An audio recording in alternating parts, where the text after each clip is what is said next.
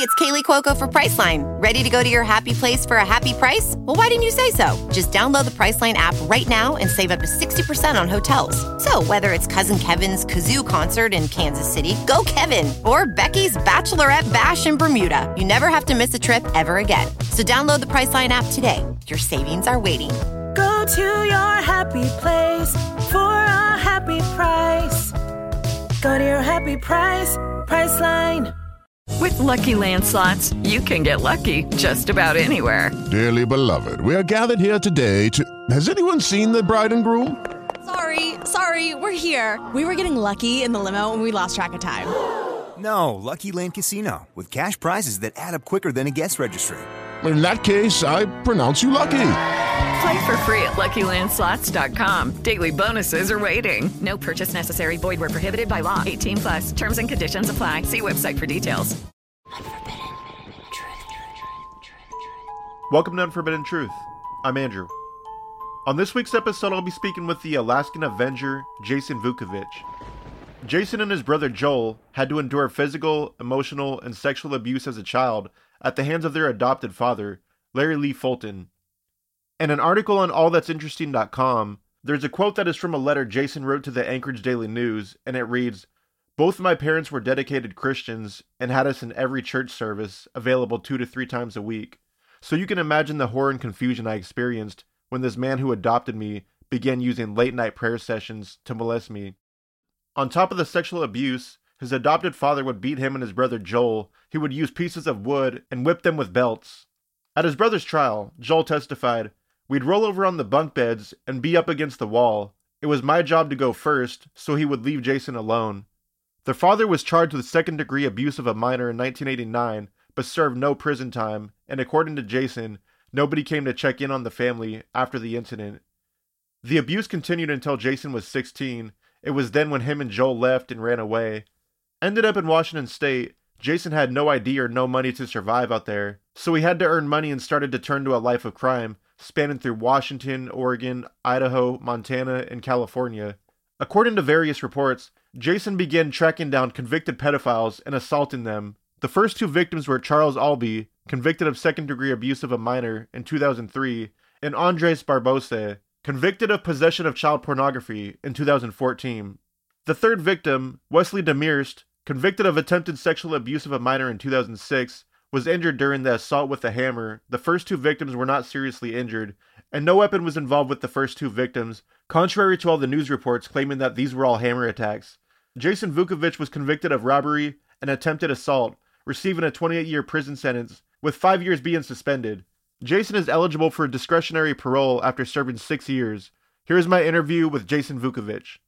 An incarcerated individual at Spring Creek Correctional Center from Jason Vukovich. You may start the conversation now. Where were you born?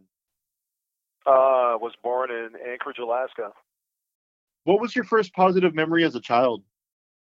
That's an interesting question. You know, I have no memories whatsoever of about 12 years old on back.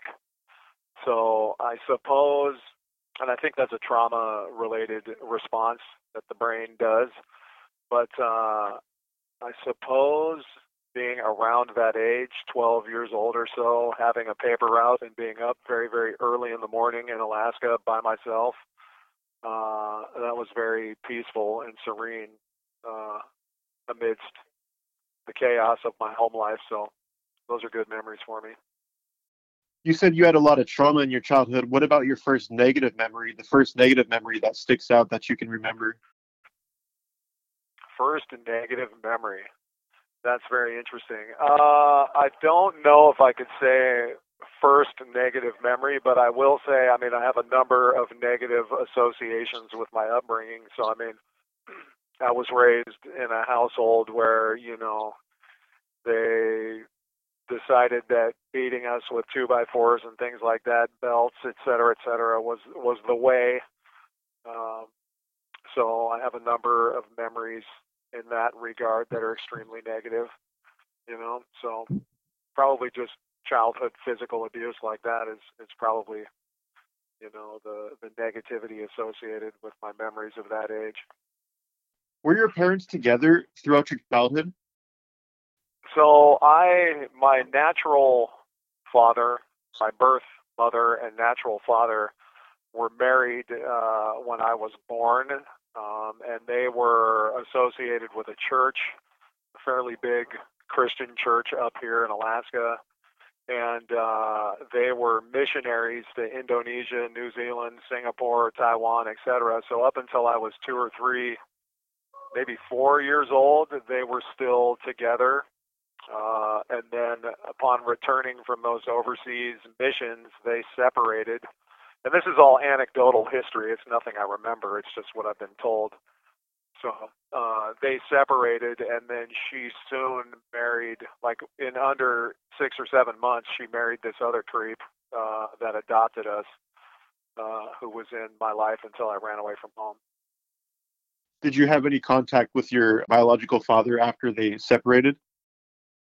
So many years later, when I was a, a young adult, uh, I kind of made a figured out where he was at. He was over in Wyoming somewhere, and I sort of made a small pilgrimage over to Wyoming to try to see him. And uh, he was summarily uh, dismissive and disinterested. Said, uh, you know, I gave you up for adoption for a reason. I don't really care to have anything to do with you uh, or my grandkids, and uh, you know, don't come and bother me again. Was was pretty much the vibe. Not pretty much the vibe. That was specifically what he said. So, um, and then in the intervening years, of course, I've never heard from or seen him again. Were you uh, close with your mother growing up? I would say, as I was growing up, I was close with my mother. Although, in hindsight, I just wonder about the sickness or the twistedness of that particular relationship.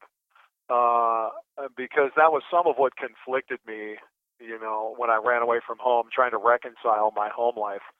Uh, because what sort of woman stays with the convicted child molester that she watched and facilitated abusing her own kids throughout their entire life until they had to forcibly run away from home? You know what I mean? So, uh, yeah, yeah, I was definitely close with my mom, but I feel like it was just some sort of a sick relationship. Do you know if she was being abused herself by him? No, in fact, what's interesting about that is the dynamic in the household is that he was an extreme anger, you know, angry person um, and reacted to everything with yelling and violence, et cetera, et cetera. However, she was very controlling and was in charge of the household, you know, kind of in a in a passive aggressive way. So, and she is a large woman and a large person.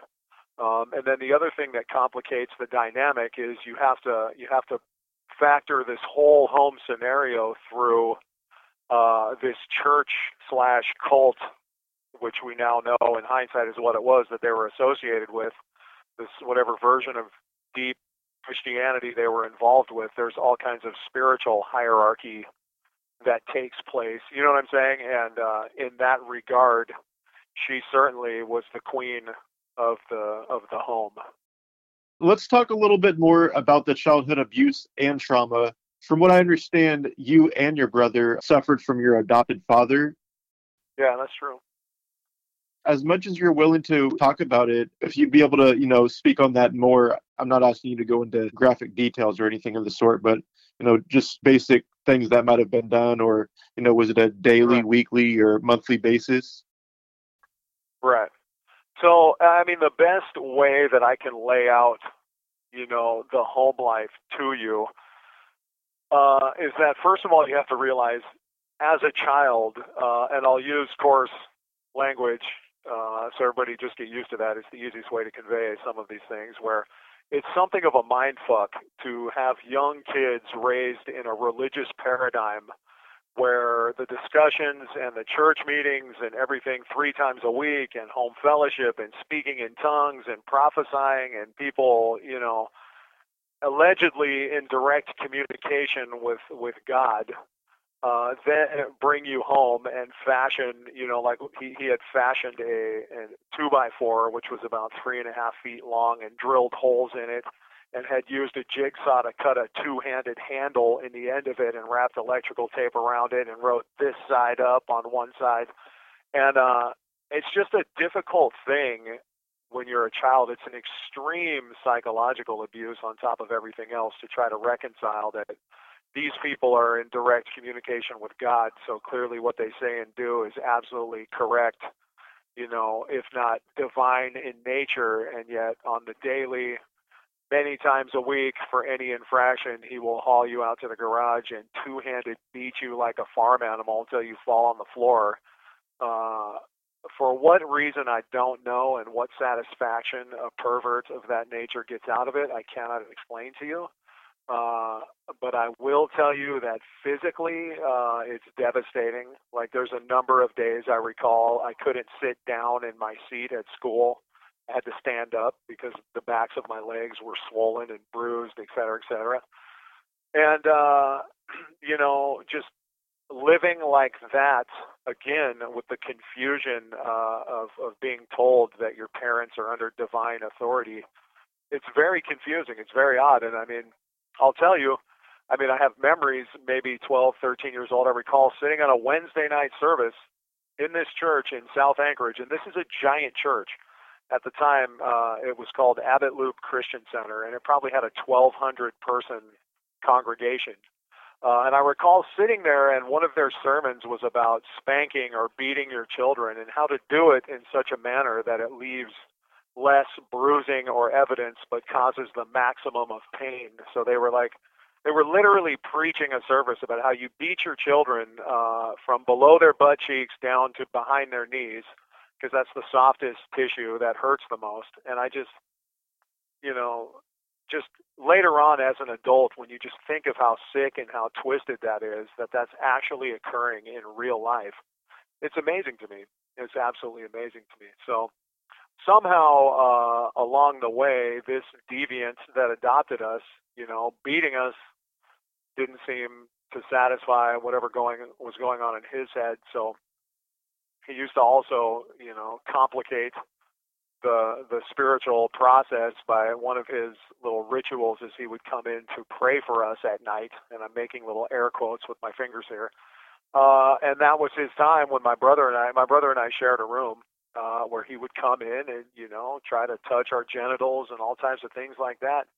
And uh, again, as young kids, uh, you know, being taught that this is all God stuff and your parents are talking to God and they're all related to God, it's just it's extremely difficult to make sense of what's happening to you, you know. And then from my mom's case, I remember one time that we just couldn't take it any anymore and nobody neither one of us had the courage to say anything, so I, I told Joel, that's my brother, uh, I'm gonna tell her, I'm gonna tell mom what he's doing. So I told her uh, and she absolutely didn't believe a word we said and made me sit there on a kitchen stool uh, until he came home from work. Then had him march in the kitchen, and she did the standard, you know, tell him what you told me, tell him what you told me. Made me recite the abuse to him, uh, which he basically was very dismissive about um, and mumbled something about being curious about whether we were maturing or, you know, something like that. And again, as a child, I didn't know better, but in hindsight, I think all of us can see just how sick and fucking twisted uh, this whole paradigm was, you know. And so um, that's sort of a, a kind of a little brief snapshot of what it was like in that household as far as that goes. Did anything ever get reported to whether you know the police or CPS? Anything re- related to the abuse towards you or Joel?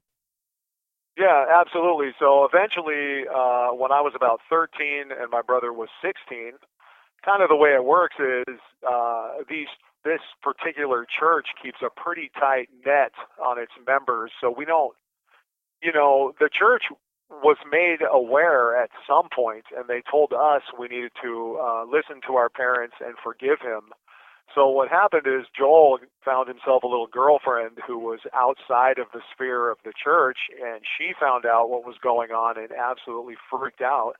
And so one night he ran away from home, stole my mom's car, Uh, he ran away with his girlfriend. Eventually, they got popped by the cops, parked in a snowbank somewhere. They were stuck in the snow.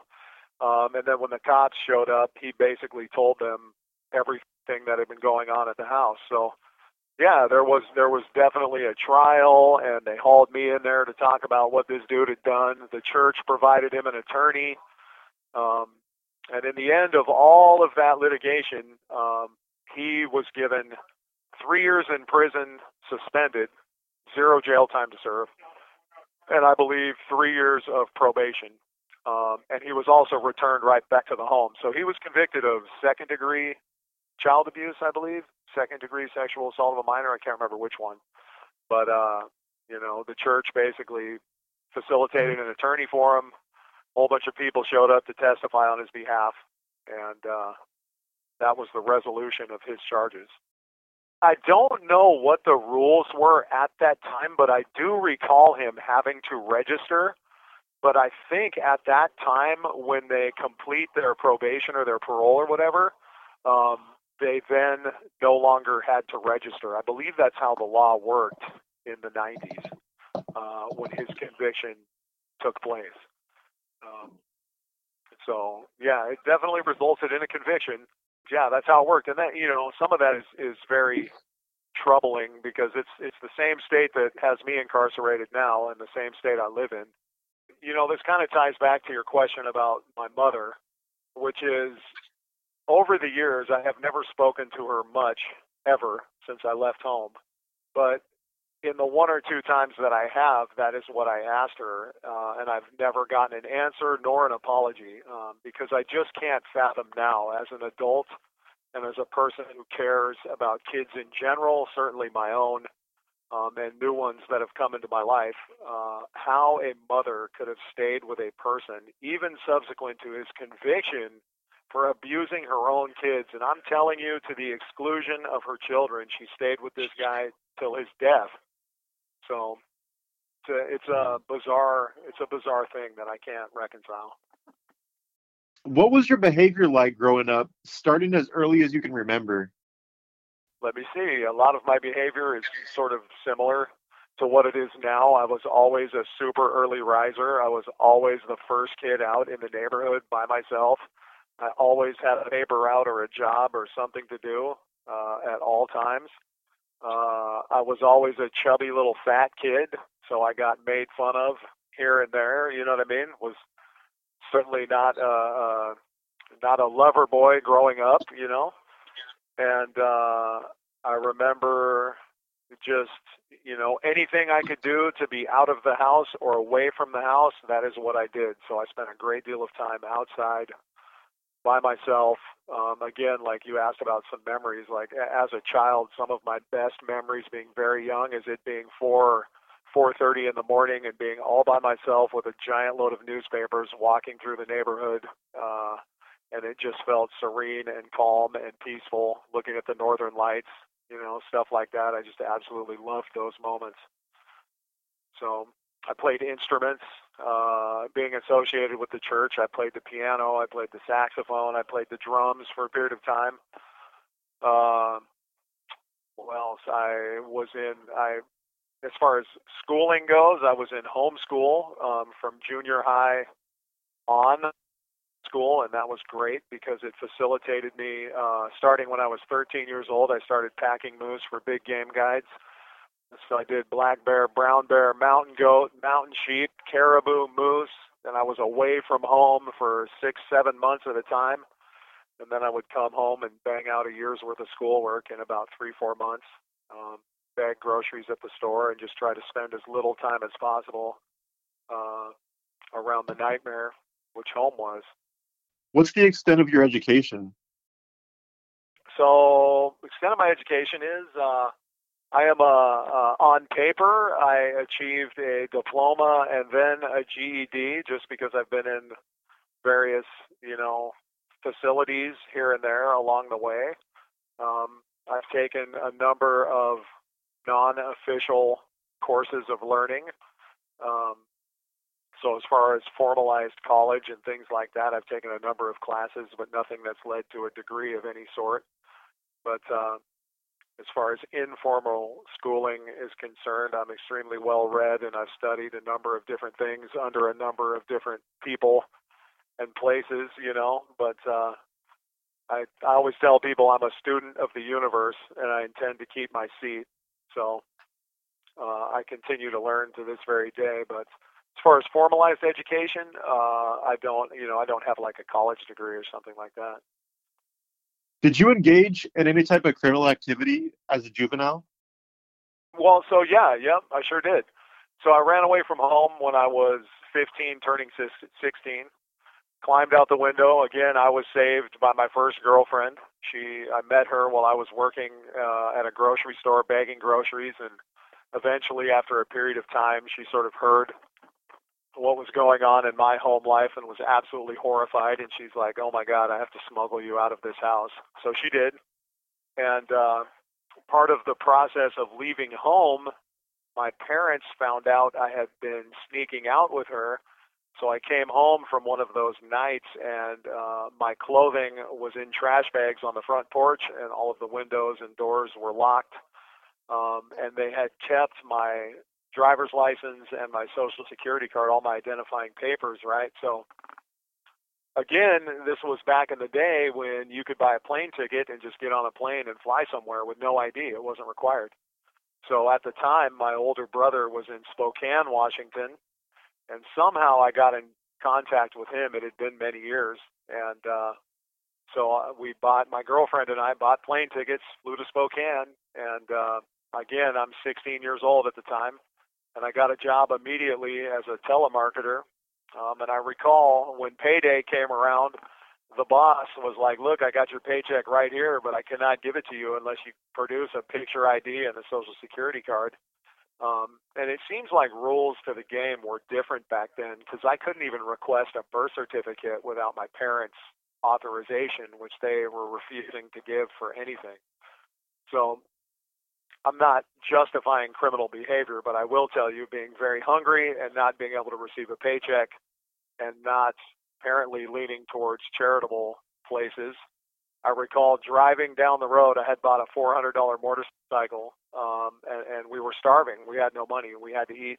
And I remember thinking to myself, I need to find somewhere where people leave their money and go somewhere else because we're literally starving to death. And it's just like a, a a horrible blessing or a curse of some type. I happened to look over and there was a health club that I was driving by and I was like, "Oh yeah, people go work out and leave their wallets in these lockers."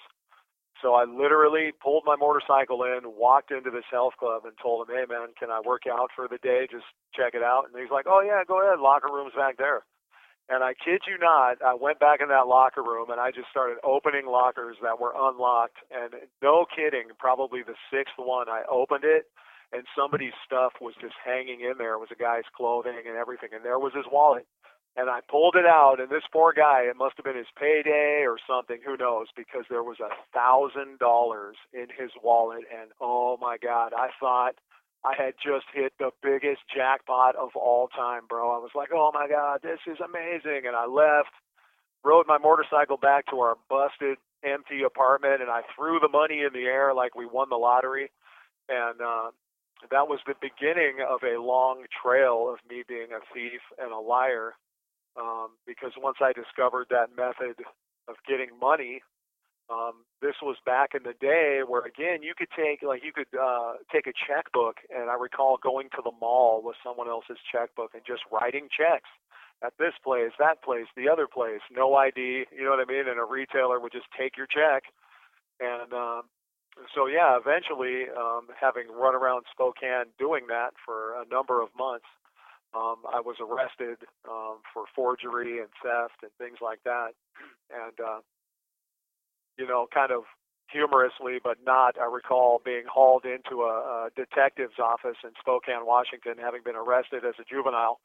And this guy sets this case file on the counter in between us, and it's thick. I'm telling you, it's like, it's at least a good 10 inches thick. And he's like, you know what? I thought we were dealing with a white collar crime ring in this town, but I've got 68 cases that I could probably stick on you. You want to tell me what you've been up to the past couple of months? And, uh, I just fell apart, you know what I mean, and told him, man, I just it was me. I did it. I ran around and I did that stuff, and I didn't know what to do, et cetera, et cetera. So I think in the end of it, as a 16-year-old juvenile in Spokane, Washington, I think I played guilty to three felonies, maybe two felonies, something like that.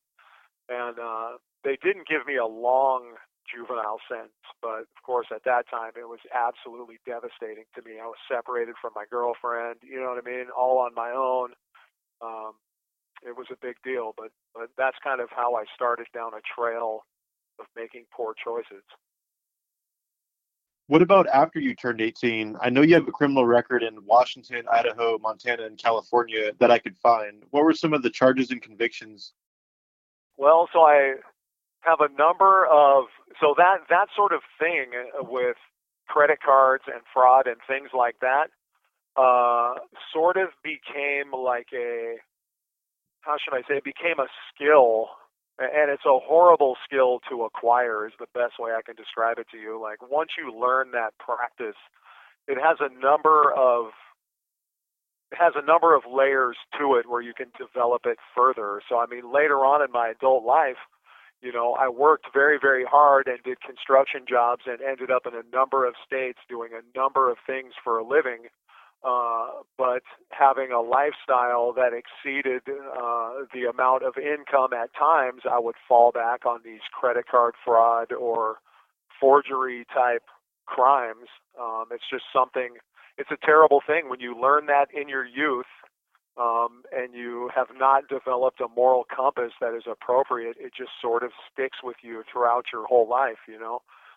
So I would hate to misstate specific charges here, there, or whatever because it's been a long path. But I mean, I'm sure there was a number of them related to that sort of thing along the way. Um, and I certainly went to jail for, you know, usually no longer than, I don't know, maybe 120 days up until, you know, something here in Alaska. Um, so short jail stints, but certainly was thrown in jail here, there, or whatever in a number of different states. So you never did any prison time for any of those crimes prior to the ones you're in prison for now? No, no. I, although, although actually, I, I'll say this: no, not in any of those states or any of those times. However, many, many years later, I returned here to the state of Alaska, and I did four years in prison for a credit card fraud charge, and that was the first time I had ever been to prison in my life. Um, and it actually was a four year sentence. I did two years, 24 months or so. Um, and then I was released off of that charge, and then some number, maybe a year later or so, I can't remember specifically, I was arrested on the charges I'm arrested on now. Let's talk about those charges that you were arrested on and convicted. Let's talk about each case in chronological order. But before we do that, let's talk about what led up to the first attack. And was all this pre planned or was it a spur of the moment type of thing? I would say that uh, was it planned or was it spur of the moment? It was both. Uh, it was heat of the moment and very passionate and also planned. Um, I had been gone from Alaska for a period of time, had just recently come back into this community. Um, and I'm sure the seeds that were sown in me as a youth uh, took a great deal of time to blossom um, and the thing is, I have always held in my heart uh, uh, a certain feeling towards people that do these sorts of crimes against children. Um, and so the peer group um, and the and the community that I was around up here. With the Lucky Land slots, you can get lucky just about anywhere. This is your captain speaking. Uh, we've got clear runway and the weather's fine, but we're just going to circle up here a while and uh, get lucky. No, no, nothing like that. It's just these cash prizes add up quick. So I suggest you sit back, keep your tray table upright, and start getting lucky. Play for free at LuckyLandSlots.com. Are you feeling lucky? No purchase necessary. Void where prohibited by law. 18 plus terms and conditions apply. See website for details. Judy was boring. Hello. Then Judy discovered ChumbaCasino.com. It's my little escape. Now Judy's the life of the party. Oh, baby, Mama's bringing home the bacon. Whoa. Take it easy, Judy. The Chumba life is for everybody. So go to ChumbaCasino.com and play over 100 casino style games. Join today and play for free for your chance to redeem some serious prizes. ChumbaCasino.com. No purchase necessary. Void where prohibited by law. 18 plus terms and conditions apply. See website for details. Um, Alaska can be a dark place, bro. Alaska has a whole lot of uh, stuff that goes on in that regard, and it just struck a chord in me. And uh, so, yeah, specifically, uh, there was some guys whose names I had received, and uh, I definitely went and sought them out with purpose. Um, you know, um, and certainly it was not for some sort of sick, self-serving reason. Um, it was as a deterrent uh, and to deliver a message, which was much needed in this community. That's the reason why I did it. And uh, you know, I that's about the best way I can describe that. So, spur of the moment, maybe not. Heat of the moment, absolutely. Um, did I did I specifically go specific places for sure? Were you targeting like individuals that had worse crimes when it came to children rather than like like molestation cases or whatever, or did you jump up to the to the ones that were like brutal, uh, you know, like sex crimes or sex Well, attacks? Well, we'll just we'll say this. Um, I, I I can only comment, uh, and I can't discuss their names, but I can tell you the three people I was charged with assaulting. Uh, one uh, was convicted of raping his own daughter, and uh, was caring for the daughter from that rape with his daughter um, at the time I came to see him, um, and and that was something that there should have been a court injunction against.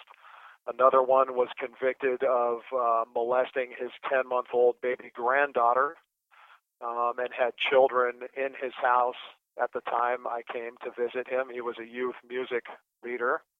Um, and then the third one I was convicted of assaulting was a child pornographer. You know, I, I will leave it.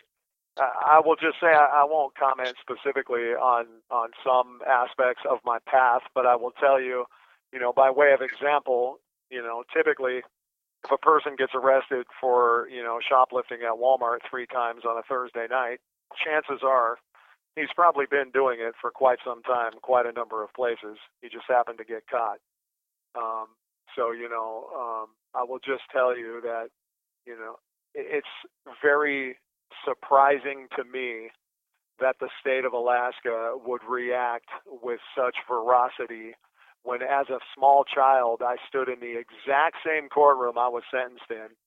Uh, while they gave the man that beat me like a farm animal and molested me and my brother, convicted of doing so, zero days in prison. Meanwhile, they gave me 23 years in prison for having the audacity to beat the brakes off of three pedophiles. Uh, so to me, that is the most shocking and glaring aspect of this whole scenario. Um, and I mean, I, I'm a linear thinker and I'm a rational person, and I don't expect to be forgiven for breaking the law or let off the hook.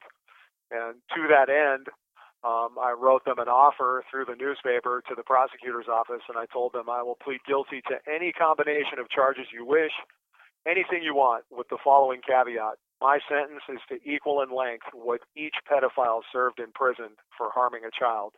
So the guy that raped his own daughter received two years and change. I'll serve his two years and change. The guy that was convicted of molesting his 10 month old granddaughter got three years in prison. I'll serve his three years. So now we're at five years, five and a half years. The child pornographer did two years or did a year and a program or something. So I'll do his, and I told them I'll even serve the three years in prison that you suspended for the monster that made me. So I'll do nine years, six months, run that right now. I'll sign, I'll plead to whatever you want. And of course, they summarily laughed that offer out of the courtroom and said, This is not how we conduct business in the state of Alaska. We want to send a message. So ultimately, they sentenced me to three times longer than all of the pedophiles combined served for assaulting children. So try to make sense of that. And I just, it was a very surreal moment for me because I literally found myself as an adult standing in the exact same courtroom, same furniture, same carpet, everything that I stood in as a young child.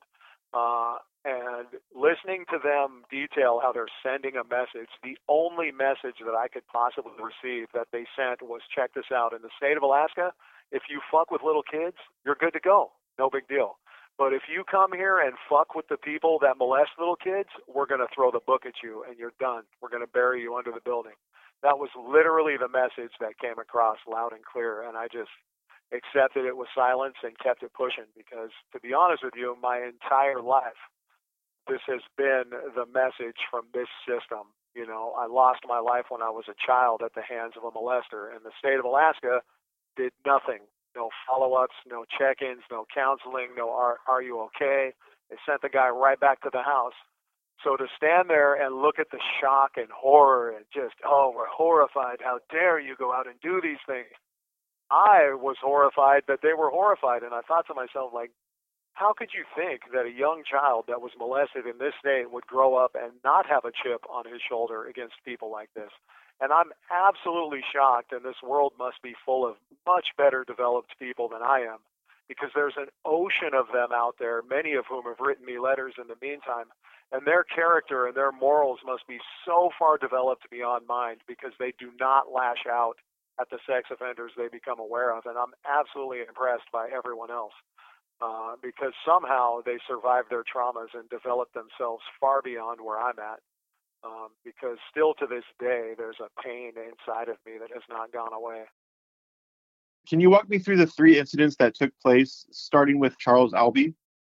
Well, it's probably not. I probably am not going to do that. I'm probably not going to describe each individual event, uh, only because um, I think there's court provisions that prevent me from doing so that may have future repercussions. Um, but what I will tell you um, is that there was never a time. I'm not a mean-spirited person, nor am I a sick fuck.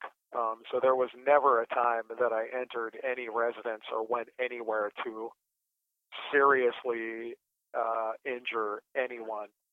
Um, so by the time I went to the third person's home that I was accused of assaulting um, with a hammer, uh, in that instance, uh, this is a very large person whose home I had broken into, and uh, he probably was feeling a fight or flight in defense in defense of his home type energy, and he chose to start swinging on me. Um, and in that moment, for someone like me, uh, facing someone like that, it's not a fight that I'm going to lose and uh, I just happened to have a hammer in my backpack because I had broken the side. I'd been knocking on the outside of his house for a long period of time to get him to answer his door, and he was refusing to do it. So I bashed the side light of his house in with a, with a hammer that I had in a toolbox in my car. Uh, anyway, so I cracked him a couple of times with that hammer. So I think this story has been reported a number of different ways out there that I was like roaming the town assaulting people with a hammer when that's not the case. Um, most of both of the other guys basically got open hand bitch slapped a number of times.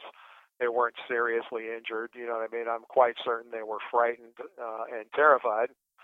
But uh, there was one instance where a serious injury took place, and that was as a result of a fight that took place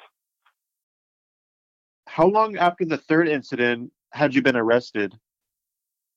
So the third incident, uh, the thing is, this guy had a big giant house, uh, a very nice house, and it was like a bed and breakfast as well. I wasn't aware of that. So when I broke into his house uh, and climbed in, uh, as I was going back towards his bedroom, because I'd been pounding on his bedroom window, his front door, telling him, "Come answer your door, homeboy. I'm here to talk to you," and he wouldn't do it. I didn't realize it, but he had a couple staying in the house that night. So this guy and his girl are coming out of the bedroom because they heard noise. And uh, I told them, get back in your room. This doesn't have anything to do with you. And so they sort of kind of backpedaled and shut their door. So I'm sure they called the police in that moment. Uh, and then I proceeded to go, uh, and this guy was trying to slam his door. So I proceeded to push my way in there and have my little interaction with him. So anyway, uh, when that little fight was over with, I went back outside the house and got back in my car. And as I was driving to the end of the street, the police had probably been called, you know, for five minutes already or something to that extent. And uh, they just happened to pull in and just at the end of the street. 30 seconds sooner, I wouldn't have been there when they showed up. Excuse me. So they sort of blocked me in, and I got out of the car. And, uh, it was a very surreal moment because I stood out there for a long period of time, you know, and there was quite a few police officers by the time it was over, and some of them were patting me on the back, asking me, "Did you get this motherfucker? Did you get him good?" and stuff like that. So it was, you know, it was an it was an interesting evening. I'll just tell you that. How did you feel after you were charged officially with 18 counts of assault, robbery, burglary, and theft? Well, you know, I should probably say more so that night, as these guys were kind of going through their motions, uh, you know, saying that sort of thing to me. I just had this very heavy sense of, well, that's it. This part of my life is over. Excuse me. And uh, I just really uh, had come to terms with it. And very quickly I realized, like, look, actually, my life was taken from me when I was a young man. And so this was just an extension of the rest of my life being taken away. Um, and then, and then, you know, a few months after that, yeah, when they detailed out the charges to me, I w- certainly was not expecting uh, six or seven or eight felonies for each one of these three people that I went and visited. So they definitely stacked the charges to the extreme.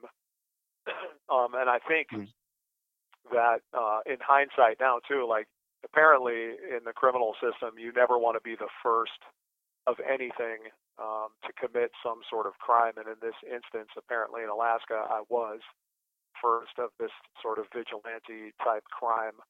Uh,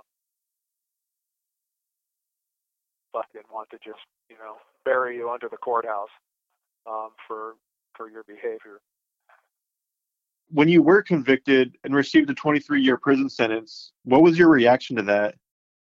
I was completely numb, 100% numb. I mean, I, I already knew. I already knew. I mean, I could just see the veracity uh, on the on the prosecutor's face, on the judge's face. I knew exactly what it was all about. This wasn't about the the proper mitigation of an equitable sentence for someone who had been molested in this state and grew up uh, and had a horrible childhood. This was 100% about sending a message. We don't want people beating up registered sex offenders, and I knew, I knew it was coming. Um, the other thing too, which is very bizarre, is this. I will tell you. Around that time frame, there was a circle of people that were out stealing cars in Anchorage. There was there was a very high incident of automobile theft, right? So there was this vigilante Facebook group that was out there tracking down these stolen cars and et cetera, et cetera. Well, one of these Facebook car theft group people had been arrested because he had ran a stolen car off the road and tried to citizens arrest the guy or whatever. So when they haul him into court, I kid you not, they showed it on TV and in the paper, and the courtroom was packed, bro. I'm talking people all the way out into the hallways and they were up in arms like you can't you can't mess with this guy because people have been trying to steal our property and these property crimes have to stop and I couldn't believe how the community turned out because they didn't want their property being stolen. It was just a big deal and tons of support. So juxtapose that with a few weeks later I'm standing in the courtroom absolutely by myself with nothing but media and my brother maybe one other person to support me. And it was absolutely surreal because I thought to myself, this is how sad it is in our communities and society today, where if you fuck with somebody's property or their home or their stuff, they will turn out in force to support anyone who tries to put a stop to that. But if you mess with children, people are either ashamed or scared or they just refuse to acknowledge it's even occurring. And no one, bro, no one will turn out to support that person. It is Ryan here, and I have a question for you. What do you do when you win? Like, are you a fist pumper? A woohooer, a hand clapper, a high fiver. I kind of like the high five, but if you want to hone in on those winning moves, check out Chumba Casino. At ChumbaCasino.com, choose from hundreds of social casino style games for your chance to redeem serious cash prizes. There are new game releases weekly, plus free daily bonuses. So don't wait. Start having the most fun ever at ChumbaCasino.com. No purchase necessary. VGW. Void were prohibited by law. See terms and conditions. 18 plus. And I was absolutely shocked in silence just as I watched it all go down because there was zero understanding or consideration from the court as pertains to like I have a PTSD diagnosis from my childhood, all these sorts of things. They absolutely did not care. Uh, and the same month that an ocean of people turned out because they're horrified over their property being tampered with, no one turned out uh, to support someone that was against their children being tampered with. And I was just shocked by that. Shocked. Since being incarcerated, are you ever around any inmates with sex crimes against children? And if so, have you had any uh, interactions with any of them?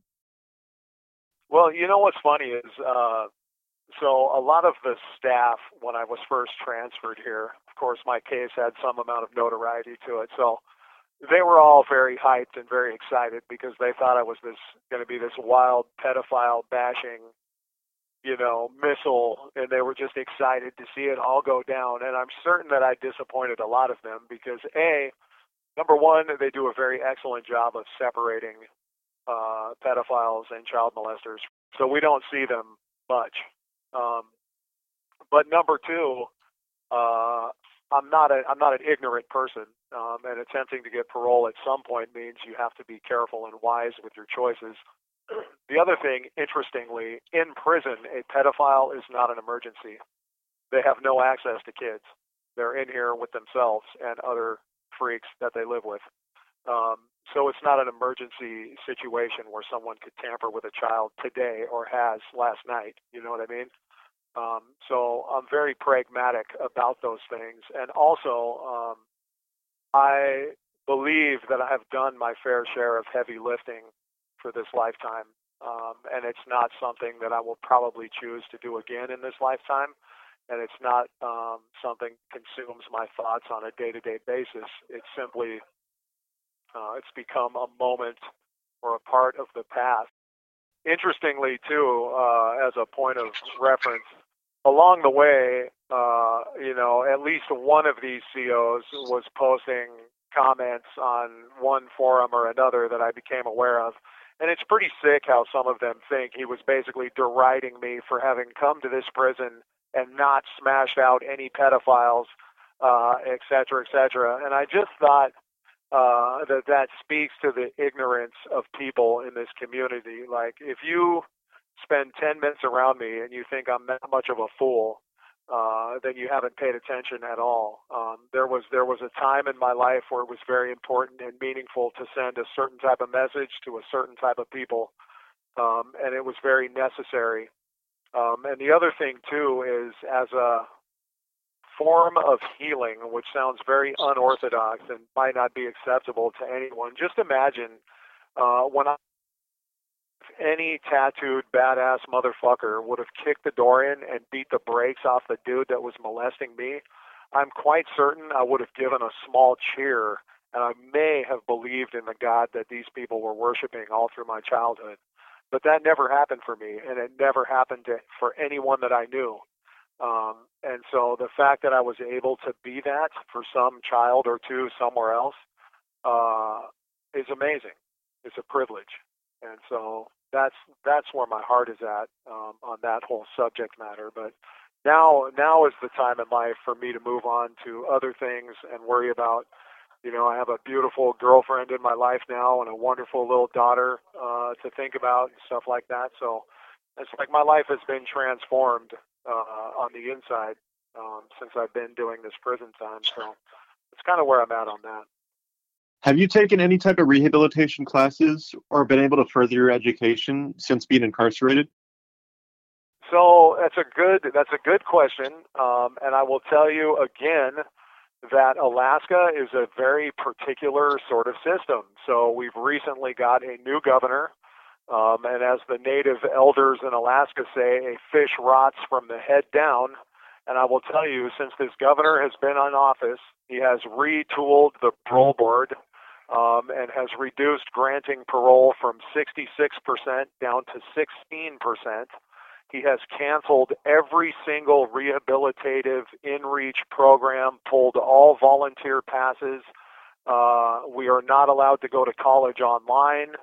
Um, for the past year and a half, due to COVID, allegedly, they have canceled all education and all classes, and everything is shut down. Period. You can't you cannot do anything in that regard. Um, I have petitioned this facility specifically um, and the warden and the mental health department to facilitate PTSD therapy. I've told them I'll pay for it myself. I'll do it by telephone, and they have all been denied. They've refused to allow me to even have my own PTSD therapy over the phone. Um, and in lieu of all of those restrictions, uh, I have been able to attain 41 certificates from a number of classes uh, the first three or four years that I was at this prison before the governor swap took place. Um, so sitting here with 41 certificates, um, and I would love, like, like one of the core provisions was while you're in prison, get get some PTSD therapy. You need that. Okay, cool. Well, they've summarily denied it. They said they will facilitate uh, drugs or a solitary cell if I'm in crisis and I want to kill myself or something. Uh, but other than that, they don't have staff uh, or the concern to facilitate those things. So hmm. we're basically in a in a struggle, especially here in Alaska. It's absolutely insane. Um, they have gone to an old world housing and policing style where they do not want to let anyone out of prison for any reason, nor do they want to let you advance yourself in any way, shape, or form. So it's a fight right now. It's a struggle. And I mean, I'm telling you, up until including yesterday, uh, I was sending requests. Can I please get an application for a 18 month spiritually based treatment program? And the response I got yesterday was, yeah, sure, here's the application, but there's no one to send it to because all of those programs are shut down in the state. Um, so, and I'm not a complainer and I'm not a defeatist and I'm not a whiner, but I will tell you, um, they are organized in their opposition to letting anyone get out of prison in the state of Alaska. I know you mentioned that you were diagnosed with PTSD. Have you been diagnosed with any other mental illnesses? No, no, and I've been and I've been to like it's a it's a oh it's like a standard process when you get processed and housed in a prison that they give you a number of mental health you know screenings and things like that. So I I mean I don't find myself to be depressive or you know I don't have any symptoms of any disorders um, and and I, honestly I was resistant to even acknowledging a PTSD diagnosis because I just have never had counseling or therapy of any type in my lifetime. So I was very it seemed like a, a weakness that was difficult for me to accommodate in my world. You know what I mean? Um, so even that diagnosis in and of itself, I mean, sure, I'd be grateful to to have it addressed and flesh it out and see if that's a thing, and it's you know it's could give me a, a better, happier life or something if I could get some sort of something to address it. but again, this this prison system is a trap, and it's a dangerous trap. Um, and under this leadership, I'm telling you, this DOC structure, it is absolutely crazy. The opposition um, that we're getting up here, it's it's wild. How do you feel having the title of the Alaskan Avenger, being regarded as a vigilante hero of sorts? So, I mean, at risk of sounding trite, um, I will tell you that uh, all of those things are, are external to me. Um, there's nothing I've ever done that I ever anticipated or wanted any notoriety for at all. Uh, I'm a very simple man, um, and I'm quite certain that uh, if somebody called me tomorrow and asked me to help them move a heavy fridge, I would show up and do it. Um, or if somebody told me, you know, they needed some groceries carried in the house, I certainly would do it.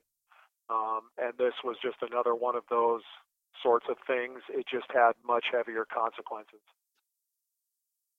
Do you have any regrets with anything you've done in life? Wow, that's a that's a hard thing to answer um, because this life has been a terrible, fascinating, horrible, awesome journey. Uh, and even the solitude and loss and pain of it all has been awesome in its own regard, and I don't mean that in a masochistic way. I just mean it, the struggle has has developed me, and uh, I mean, I suppose, do I have regrets? Um, yeah, sure. Yeah, for sure. I wish I would have uh, learned that I had value as a person or learned how to love myself at a much younger age, and I'm still working on that now. So that's a definite that's a definite regret. Um, and I suppose you know that it's just important. It's important for people to know that it might be equally as beneficial to go out and do 10 amazing things for 10 different kids than one horrible thing to somebody who abuses them. So I would just encourage you uh, because it's pretty sad when you're a child and you lost your childhood and had a fucked up childhood to lose your adulthood too. It's kind of a it's kind of a shitty outcome. If you had to give any piece of advice to a survivor of abuse to help cope with everyday life in a positive way, what might that be? Well, what I would say is that you might not be aware of it, but you are part of a very large and very powerful and very wonderful family. And there are an ocean of us out here that are survivors uh, of the same exact thing that you have survived. Uh, and the only way that you can you can really experience how meaningful that is is to reach out to one of us uh, and that has happened to me over the last couple of years. I've probably had three or four or five hundred people reach out to me, and I'll tell you, there's amazing, beautiful, strong people out there that have survived this, and uh, we are a family. We're a super eclectic family, I'll tell you that. But it is the case, and we should always have each other's back, um, as opposed to hiding alone, um, because it's nothing you did to yourself, um, and you shouldn't be alone. Before we conclude this interview, is there anything you'd like to talk about that we haven't covered yet? Man, I would just encourage everybody, you know what I mean? Think positive, um, and, and be aware of what's going on in your neighborhood and in your community and stuff like that, and pay attention to these little youngsters because they will give you signs if they're in need of help. They will let you know if you pay attention. So I would just encourage everybody. It, it makes a lot of sense, and it goes a long way if communities – uh, pay attention to what's going on around them. I think everybody is really turtled up and is really, you know, isolated nowadays in neighborhoods and in different communities in this country. And I think that uh, community policing, as far as being aware of what's going on in your neighborhood and who lives in your neighborhood, is extremely important. Um, so I would just encourage everybody, um, you know what I mean, to do so my sister has a Facebook page and a, and a change.org petition out there that you can go sign. Um, and I, I suppose we're going to present this to the parole board in July of 2023 uh, when I go up in front of the parole board. So that'd be great if you want to go and find it and sign it. Honestly, I don't know how you do that, but uh, I think she has uh, created a link tree that has a number of different things on it that people can check out. Um, and I think I think you find that on a Facebook page, but I'm not certain. and she may have sent you the info, but I honestly am not aware of what all the specifics of that are. But anything anybody wants to do to support me um, or go sign the petition, I would greatly appreciate it very much. That was my interview with Jason Vukovich. Thank you for listening. Forbidden